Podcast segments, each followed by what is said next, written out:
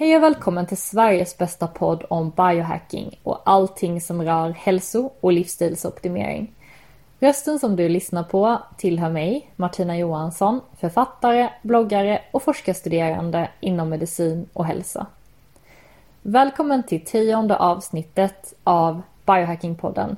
Och som du kanske har märkt så är den här podden helt osponsrad hittills. Men om du vill sponsra podden om du har ett företag som jobbar inom något område som kopplar till biohacking på något sätt så är det bara att höra av sig. Och jag finns även på Patreon, patreon.com Martina Johansson och det går jättebra att swisha valfri summa till 123 183 368 0. Och det här numret ligger uppe på bloggen martinajohansson.se, ligger under alla blogginlägg och eh, framförallt under det senaste blogginlägget som har med det här avsnittet att göra. Och alla pengar som jag får in går oavkortat till att jag ska kunna skapa mer av den här typen av content som till exempel poddavsnitt, webbinarier, kurser och så vidare. Innan jag drar igång dagens poddavsnitt så vill jag påminna om att min senaste bok, Handbok i biohacking, är släppt och att den finns att köpa överallt där böcker finns. Den kommer även komma ut som ljudbok inom kort och då finns den alltså på alla ljudboksplattformar och den kommer också så småningom komma ut som e-bok. Så den kommer finnas tillgänglig på alla möjliga olika sätt och överallt där man köper böcker såklart. Så köp gärna den. Köp två och ge bort den till någon som du tycker borde lära sig mer om vad det här avsnittet handlar om, nämligen hur man slutar anti-hacka. Jag pratar ju väldigt ofta om, om biohacking och olika ämnen som har med självförbättring att göra. Men det här avsnittet handlar om biohackingens motpol nämligen anti-hacking. Så istället för att systematiskt förbättra sin livsstil för att bli bättre så håller man envist kvar vid destruktiva beteendemönster som gör en lite sjukare, lite olyckligare och kanske lite tjockare för varje år som går. Och ja, jag får väl lägga in en disclaimer här och säga att jag är mycket väl medveten om att övervikt och hälsa inte är motsatser på något sätt överhuvudtaget. Men en stor majoritet som hör av sig till mig stör sig just på sin övervikt eller på att ja, väga för mycket enligt sitt eget tycke. Även om det bara handlar om ett fåtal kilon och därför så använder jag ibland ofrivillig viktökning som en proxy för att någonting i livsstilen inte fungerar riktigt en markör för anti-hacking om man så vill. Och det betyder ju såklart inte att det måste vara något jättestort fel eller någonting sånt, men det är onekligen en parameter som väldigt många verkar titta på. Så om vi går lite djupare in på det här med anti-hacking, vad det är för någonting och eh, varför någon skulle vilja hålla på med det. Så om vi börjar med att titta på några kriterier då så skulle jag säga att eh, första kriteriet är att man har ett lågt engagemang i den egna hälsan. Att man helt enkelt inte bryr sig så himla mycket om sitt eget mående, varken det fysiska eller det psykiska. Den andra punkten, eller andra kriteriet, är en låg medvetenhet kring vad hälsa är för någonting och vad som skulle innebära en god hälsa för egen del. Alltså låg hälsomedvetenhet, kanske till och med låg hälsolitteracitet. Som betyder då att man har kanske en lite sämre förmåga att ta till sig och applicera effektiva råd på sin egen livssituation. Vi kan ju alla googla och få hur mycket information som helst av om hur vi borde äta och hur vi borde träna och hur vi borde leva och så vidare. Men det är ju ett ganska stort steg därifrån att bara hitta informationen till att faktiskt kunna sålla i den, kunna välja ut den informationen som är lämplig för en själv och sen applicera den med gott resultat. För att jag har märkt att väldigt många följer olika hälsoinfluencers. Eh, eller ja, fitnesspersoner till exempel som har fått ett visst resultat och som då promotar en viss diet till exempel. Utan att nämna att de kanske använder vissa tillskott, lagliga eller olagliga, för att se ut som de gör och framförallt kanske inte nämner att deras look är en, eh, en effekt av deras genetik, att de har liksom en en fallenhet för att bygga mycket muskler eller se ut på ett visst sätt. Eller att de kanske använt sig av kirurgi eller någonting sånt för att, för att uppnå den looken som de har uppnått. Och om, om då en sån person promotar vissa kosttillskott eller promotar en viss diet så har ju det ingenting med verkligheten att göra och det är ingen, ingen som följer de här råden kommer uppnå samma resultat som den personen. Och det kan vara svårt att acceptera att det är så. Vi vill gärna hitta förebilder och vi vill se ut som våra förebilder och sådär. Men här gäller det då att komma in i tänket av att förstå sig själv istället och förstå vad ens egen kropp behöver. Och eh, jag blir medveten om vissa basala biokemiska processer, kanske lite sin egna genetik och vilket håll det lutar, vad som är mina bästa förutsättningar till exempel istället för att jag bara ska försöka kopiera någon annan. Sen den tredje, det tredje kriteriet för anti-hacking är ju då att ha en, en allmänt destruktiv livsstil. Och det skulle kunna utgöras av en kass diet. Och jag är inte ute efter att säga att någon viss diet är bättre eller sämre än någon annan, även fast jag såklart tycker det. Men det är ju mina personliga åsikter eftersom jag har följt en ketogen diet i över tio års tid och fått väldigt bra effekter av det. Men jag är medveten om att de effekterna är mina. Jag har valt en diet som passar för mig och att alla är olika och att det finns olika lösningar för olika personer. Men har man en, en kass diet då äter man regelbundet grejer som man inte tål och som man reagerar på. Det kan till exempel vara en sån enkel sak som att man är väldigt histaminkänslig och hela tiden utsätter sig för livsmedel som antingen producerar histamin eller aktiverar kroppens egna histaminproduktion som gör en sjuk helt enkelt. Och det kan leda till allt från att man är kroniskt förkyld och snuvig och snorig och täppt och sådär till att man kanske har problem med ledvärk ehm, eller lite mer allvarliga magproblem, kanske Crohns och ehm, ja, inflammatoriska processer i kroppen helt enkelt som gör att man inte mår riktigt bra någon gång. Att man hela tiden upplever sig som, som sänkt helt enkelt. En annan punkt för den destruktiva livsstilen så som jag ser det är när man är antingen för passiv eller för aktiv. Och att vara för aktiv, det är lite mer ovanligt, men många är tyvärr alldeles för passiva och eh, tränar inte så mycket som man skulle behöva eller rör sig inte så mycket som skulle behövas. Eh, väldigt mycket stillasittande till exempel.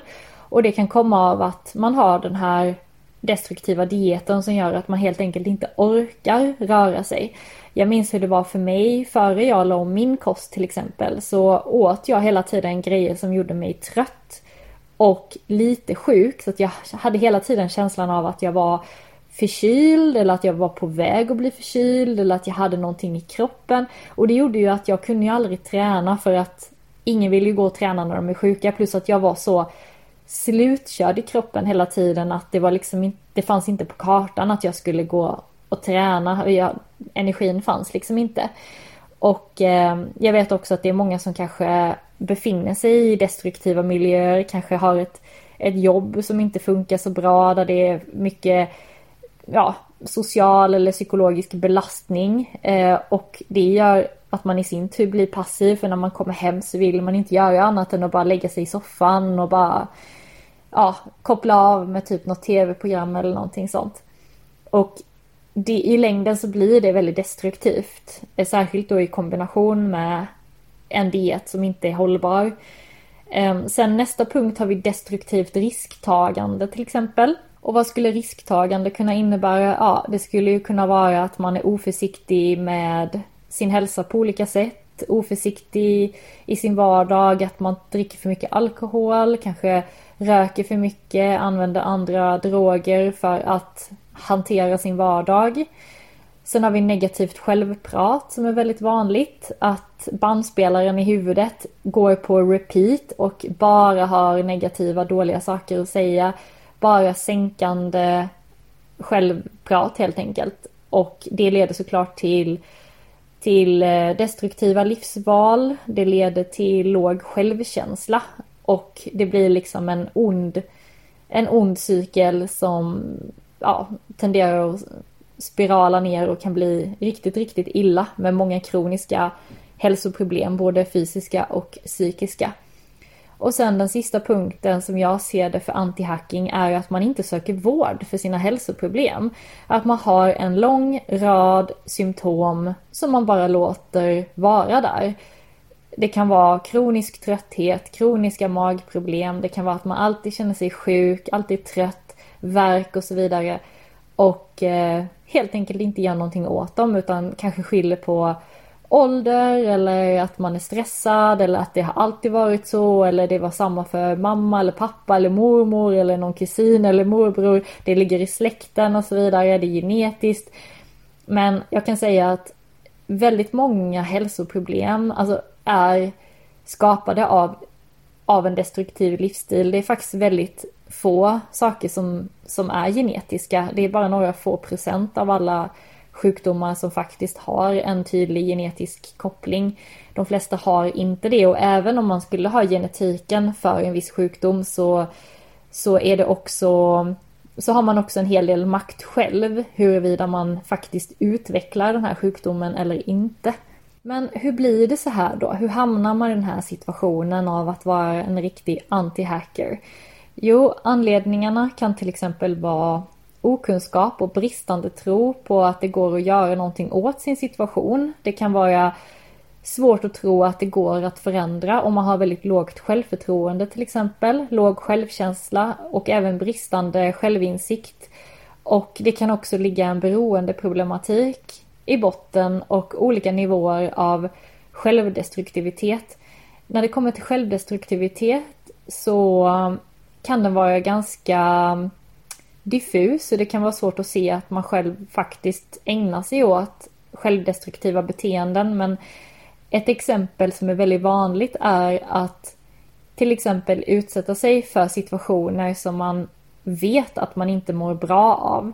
Till exempel att fortsätta vara med en partner som trycker ner en och, och behandlar en dåligt. Eller att man fortsätter att äta livsmedel som man vet att man inte tål eller man fortsätter att dricka alkohol trots att man vet att man tenderar att dricka för mycket. Och det är inte någonting som man kanske tänker är så destruktivt men i längden så blir det otroligt självdestruktivt och har väldigt stora negativa konsekvenser.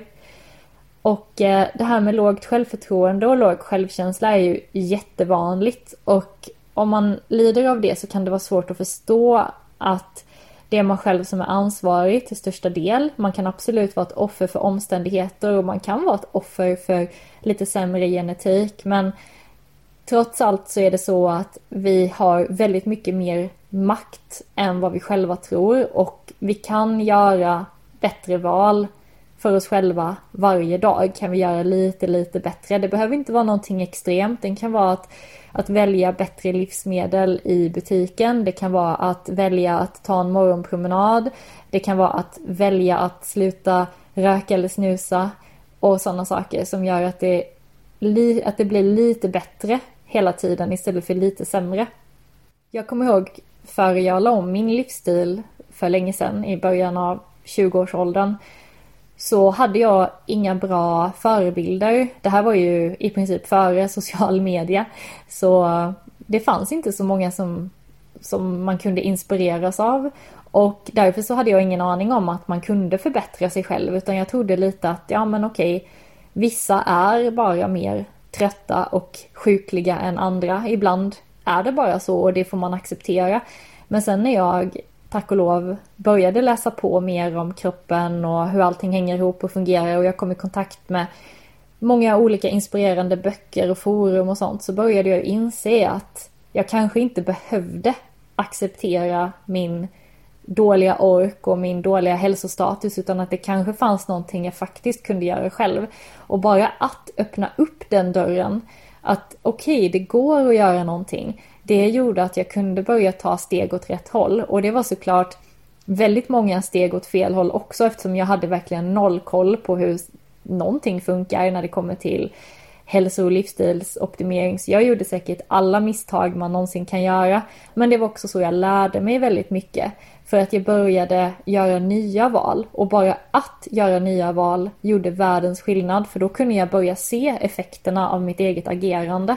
Och jag kunde se till exempel att, ja men okej, om jag väljer den här typen av livsmedel, om vi ska ha ett enkelt exempel, så blir jag mer sjuk i min, i min IBS till exempel.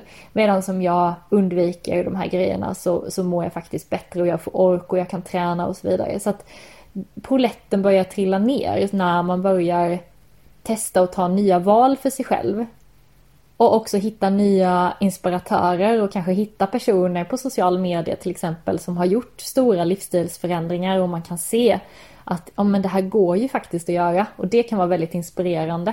Men nyckeln är att bara börja göra någonting annorlunda.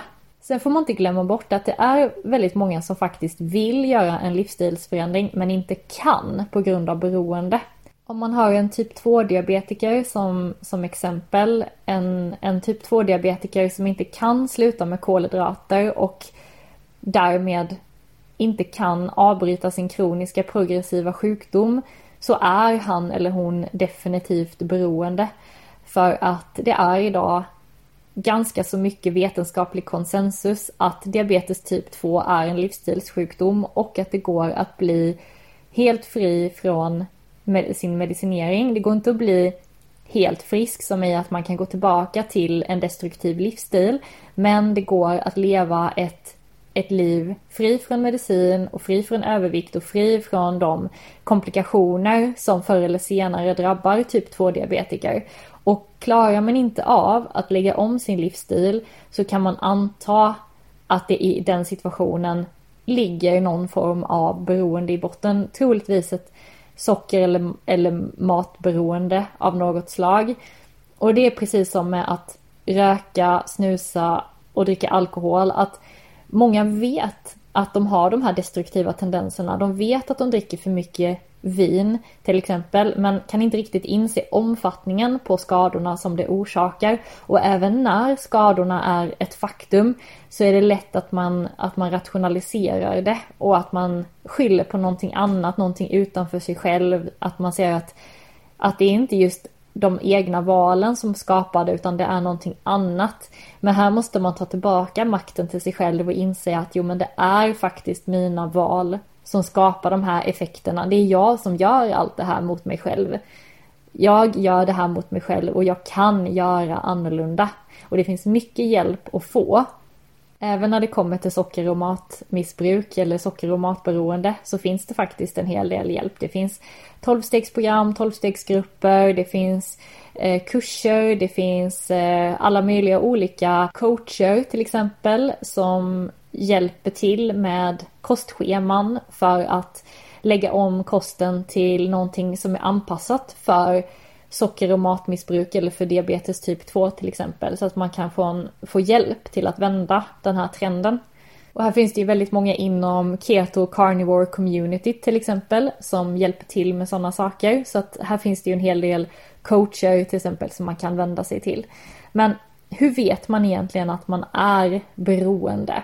Jag skulle säga att eh, det är när man tycker att livet blir väldigt, väldigt grått utan sin snuttefilt. Att allting känns förintande tråkigt. Och eh, det känns som att livet har blivit dränerat på precis alla glädjeämnen. Då skulle jag i alla fall säga att man befinner sig någonstans på beroendespektrumet.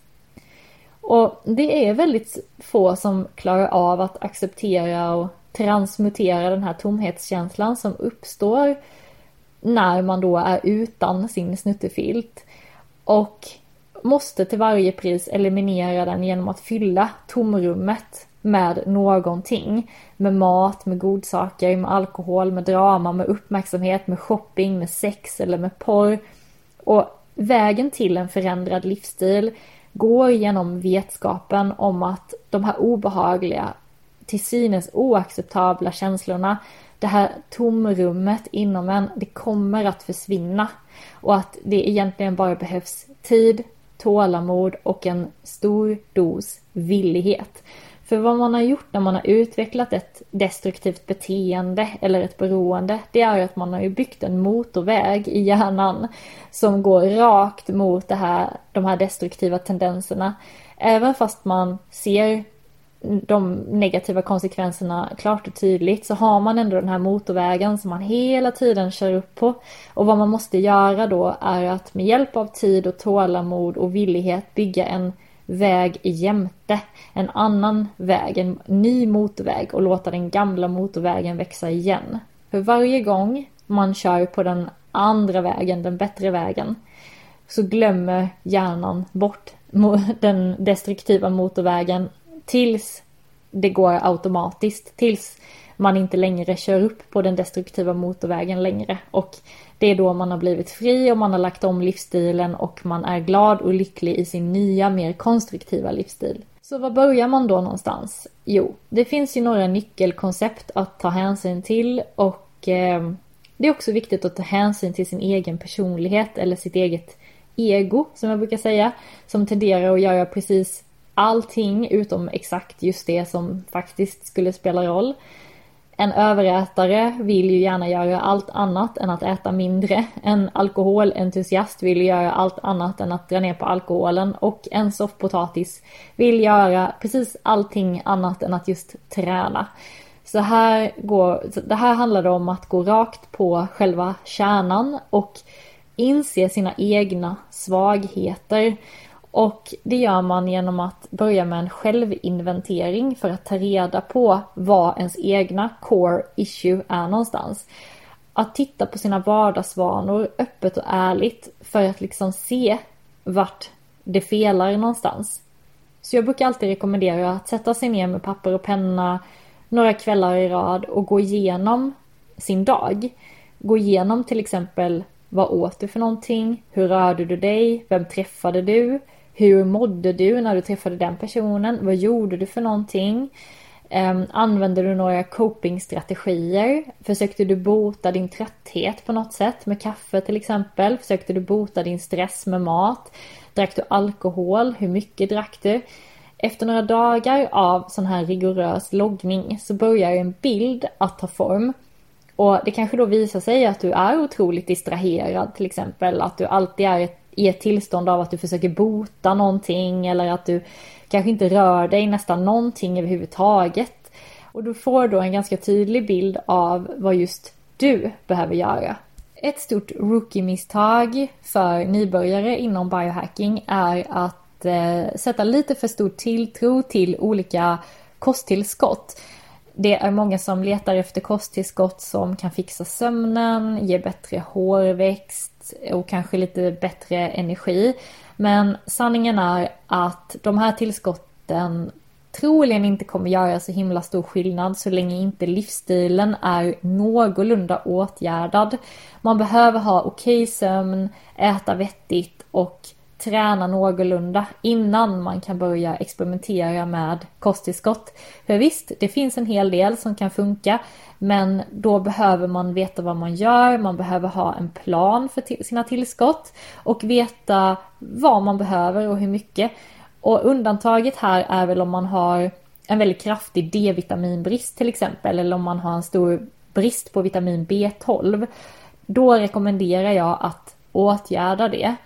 För det kommer göra väldigt, väldigt stor skillnad för humör och mående. Men i övrigt så är det viktigt att så mycket som möjligt av näringen kommer ifrån mat. Och jag vet att det är många som intresserar sig för att sätta ihop bra livsmedel och komponera så att man ska, ska kunna täcka det dagliga näringsbehovet.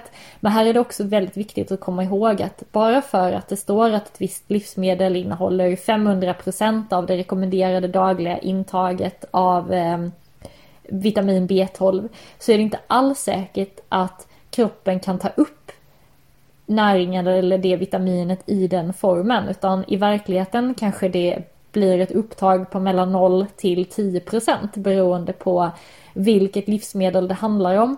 Ett exempel är att eh, omega-3 behöver ha passerat genom ett djur eller behöver komma från ett djur för att vi ska kunna ta upp det på ett bra sätt. Sen vet jag att det finns genmodifierade alger och sånt som har tillkommit på senare tid som ska kunna fungera som en vegetabilisk omega-3 källa. Men för att vara på säkra sidan så är det just omega-3 ifrån fisk och ägg som är det som vi kan ta upp och som vi faktiskt kan tillgodogöra oss. Ett annat exempel är järn. Järn är ett jätteviktig, en jätteviktig mineral, framförallt för kvinnor. Och eh, här kan man läsa till och med på Livsmedelsverkets hemsida att den enda formen av järn som vi kan ta upp är hemjärn. Det är hemjärnreceptorer som vi har i våra magsäckar. Och eh, hemjärn finns i animaliska produkter, det finns i rött kött och i inälvsmat. Samma sak med B-vitaminer. B-vitaminer finns förvisso i spannmål men det är ingenting i jämförelse med de animaliska källorna för B-vitamin och där är det alltså rött kött som är, kan göra väldigt, väldigt stor skillnad för någon som har kroniska B-vitaminbrister till exempel. Och jag vet att det är väldigt många som försöker sig på en vegetarisk livsstil och vill få det att funka. Och där får man verkligen vara medveten om att de vegetabiliska källorna inte alltid har lika bra biotillgänglighet för oss människor och då behöver man kompensera för det om man vill att det ska funka. Och eh, sen behöver man också läsa på om hur man kan kombinera olika proteinkällor för att få kompletta aminosyraprofiler. Som vi har mitt klassiska exempel som jag brukar ha med jordnötter och jordnötssmör. Att jordnötter är ett väldigt proteinrikt livsmedel men med en låg biotillgänglighet. Så kroppen känner alltså inte igen proteinet eller aminosyrorna från jordnötter som en, det är inte, en, en, det är inte ett komplett protein. Men om man kombinerar jordnötter med gluten, så proteinerna från jordnötter med gluten, gluten är ett protein, då kan kroppen känna igen det här som en komplett aminosyraprofil och ta upp det. Så att här skulle man då kunna säga att en, eh, en rostad macka med jordnötssmör skulle bli en ett komplett proteinkälla. Ärtor är till exempel väldigt proteinrikt men behöver kombineras med ris för att utgöra en komplett aminosyraprofil. Så det finns massa sådana här guider för hur man kan kombinera sitt vegetabiliska protein för att inte få brist eller vilka, vilka vegetabiliska livsmedel som innehåller biotillgängliga vitaminer av olika slag. Och när man faktiskt inte kan få i sig näringsämnen från vegetabiliska källor utan när man måste fixa det med tillskott och vilka tillskott man då behöver använda för att få hela paletten av näringsämnen. Så det här behöver man verkligen läsa på om för att förstå hur man ska kunna täcka sitt dagliga näringsbehov. För har man en bristfällig diet så kan det vara ganska svårt. Och man märker det då på att organen börjar fungera sämre. Man kan till exempel få problem med binjurarna, få problem med sin fertilitet, få problem med sin sköldkörtel, få, få sänkt förbränning. Eh, man kan bli deprimerad, man kan få ökad ångest. Så alla de här sakerna har ofta att göra med att man inte lyckas täcka sitt dagliga näringsbehov och blir helt enkelt sjuk på olika sätt. Så därför rekommenderar jag alltid att man tänker på näring när man tänker på mat. Så tänk inte för mycket på makronutrienterna, tänk inte för mycket på kalorierna, utan tänk näring. Hur kan jag möta mitt näringsbehov idag och imorgon och nästa vecka och kontinuerligt så att jag inte blir sjuk? Kött, fisk, ägg, ovanjordsgrönsaker, fett från djur, från oliver, från kokos och så vidare. Det är en väldigt bra bas för de allra, allra flesta och det är också en bra start. För 95% av innehållet i en livsmedelsbutik är inte människoföda tyvärr. Har du skafferiet fullt av pulver, ris, gryn så är det ganska stor sannolikhet att du får i dig en hel del antinutrienter, alltså livsmedel som innehåller ämnen som blockerar näringsupptag istället för att tillföra näring. Det är också viktigt att tänka på att de flesta vegetabilier faktiskt är lite giftiga för människor. De innehåller bland annat då antinutrienter, lektiner, fytinsyra, de innehåller oxalater.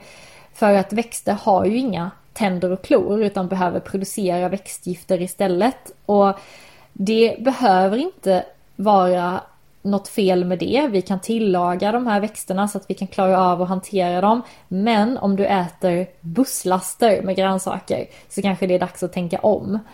Ehm, så högkvalitativt protein, det kan aldrig gå fel. Och det finns ju då proteinpulver gjort på till exempel biffprotein. Om du vet med dig att du har svårt att få i dig högkvalitativt protein och du vet att du eh, har till exempel dålig hårväxt, dåliga naglar eh, så kan det vara en god idé att investera i ett bra proteinpulver och kanske ett eh, kollagentillskott, typ ett kollagenpulver till exempel. Och där rekommenderar jag att inte satsa på kapslar utan satsa på ett pulver som du kan skopa upp och blanda i kaffet eller någonting sånt så du får i dig en, eh, en ansenlig dos och eh, inte få i dig för mycket cellulosa som de här kapslarna ofta är tillverkade av. Sen är det också väldigt viktigt med daglig rörelse och återhämtning för utan tillräckligt med rörelse så blir sömnen dålig för vi behöver ha fått upp pulsen under dagen och behöver vara igång. Vi behöver ha tillräckligt med steg, 10 till 20 000 steg till exempel, men också gärna någon pulshöjande aktivitet som att du går ut och joggar en sväng, kanske kör lite body pump eller lite spinning eller går ut och dansar eller vad som helst som gör att du får lite pulsvariationer. För då kommer sömnen bli så otroligt mycket bättre när du väl går och lägger dig. Eh, återhämtning är också superviktigt. Så du behöver både röra dig och återhämta dig varje dag. Och återhämtning, det behöver inte ha någonting med fysisk vila att göra utan det kan vara någonting roligt och kreativt. Eh, någonting som är avslappnande för hjärnan men aktivt för kroppen. Så det skulle kunna vara rörelse i någon form. Det skulle kunna vara träning till exempel. Det skulle kunna vara någonting som du tycker är meditativt. Det skulle kunna vara att sitta och sticka och virka, kanske sitta och måla eller göra någonting annat där hjärnan får vara aktiv men samtidigt avslappnad så att du, det är någonting som du inte upplever som alltför belastande. Som är lagom med träning, det vet bara du själv. Men jag kan säga att de flesta tränar alldeles för lite. 150 minuter cardio i veckan, det är minimum för bra kardiovaskulär hälsa. Och givetvis eh, är det ju viktigt med styrketräning, att det står på agendan också eftersom en stark och vältränad kropp är en frisk kropp och en frisk kropp ger ett friskt psyke. Så när någonting i den här balansen felar så ökar risken att bli trött och utbränd och få olika fysiska och psykiska problem. Så om du känner igen dig i det här med anti-hacking så skulle jag rekommendera att börja att ärligt rannsaka dig själv och gör det gärna tillsammans med någon, någon som du litar på, en vän eller en partner som kan hjälpa dig att se vad det är som felar i din livsstil. Ni kanske delar destruktiva tendenser till exempel. Du och din partner kanske vet om att ni äter för mycket eller att ni äter fel grejer eller att det, att det blir för mycket alkohol. Och eh, då kan det vara väldigt kraftfullt att göra gemensamma ansträngningar, att bestämma tillsammans att man ska lägga om kosten eller dricka mindre eller vad det nu kan vara. Sen kan det också vara intressant att titta på varför det har blivit som det har blivit. Utan att snöa in på det allt för mycket. För även om du har rätt till din historia och din egen röda tråd så är det ändå det allra viktigaste att fokusera på lösningarna och strategier för förbättring. Istället för att bara gräva och gräva och gräva i varför det har blivit så dåligt och vems fel det var och vad det är för fel på dig eller vad det är för fel på någon annan. Så släpp det och gå rakt på vad du kan göra nu för att må bättre nu. Så grundnivån i biohacking är då att ha en diet fri från saker som stör ditt immunförsvar eller stör din mentala och fysiska hälsa på olika sätt. Det ska vara en kost som du kan äta och må bra av, som du vet att du mår bra av, som du inte får ont i magen av och så vidare. Du ska ha en rörelserutin av, på något sätt så att du kommer ut och rör dig. Det kan vara dagliga promenader eller vad som helst. Du ska ha bra sömn och du ska ha dina destruktiva beteenden under kontroll och också ha din stress under kontroll och ha utvecklat strategier för att hantera din stress och hantera din självdestruktivitet. Nästa nivå är att öka intresset och engagemanget för din egen hälsa så att du arbetar mot mål och att du har en ännu mer genomtänkt kost med genomtänkta tillskott som är anpassade för dig så att du tar bara de tillskotten som du behöver och du vet varför du behöver dem och du vet hur länge och du vet hur mycket. En annan viktig punkt är att åtgärda dina mentala och fysiska blockeringar så att du har någon form av daglig eller i alla fall veckovis självinventering där du kan studera dig själv och titta på vad du har för destruktiva tendenser, tankar, vad du har för eh, för eh, ja, negativa eller blockerande tankar och trosystem som gör att, eh, att det går långsamt med den personliga utvecklingen eller varför du inte lyckas så bra som du borde lyckas och så vidare. Så att du kan åtgärda de här blockeringarna helt enkelt. Nästa nivå, den sista nivån av biohacking där du är lite mer pro. Där eh, engagerar du dig i din mentala och fysiska hälsa varje dag och tar ett hundraprocentigt ansvar för dig själv. Och du ser till att fördjupa dina kunskaper regelbundet. Och du uppdaterar dig hela tiden på den senaste tekniken, på de senaste tillskotten, den senaste inom hälsa. Du har en regelbunden meditationsrutin, en genomtänkt träningsrutin som passar dig. Och du har en genomtänkt kost där du vet varför du äter som du gör. Det är helt anpassat till dig. Du följer inte någon annan eller äter som någon annan gör för att se ut som någon annan. Utan du äter som du gör för att du har planerat det, det passar dina mål, det passar din genetik och så vidare. Allt det här finns väldigt detaljerat beskrivet i min senaste bok Handbok i biohacking som som sagt finns överallt där böcker finns. Och vill du lära dig ännu mer så rekommenderar jag att läsa någon av mina tusentals artiklar på martinajohansson.se. Jag har även ett forum där man kan gå in och diskutera med andra biohackers. Och eh, du kan följa mig på Instagram. Du hittar mig på Next Level Biohacking och det är också bästa stället eh, för att connecta med mig och ge mig feedback och förslag. Jag har också en ny lite mer personlig Instagram, Biohacking Applied, som är öppen för alla och där kan man läsa lite mer om mina personliga biohacks och mina olika tankar och idéer om vad jag gör lite mer på det lite mer personliga planet och eh, vad jag gör on a daily basis så att säga. Så det var allt jag hade att säga idag. Tack för att du lyssnade.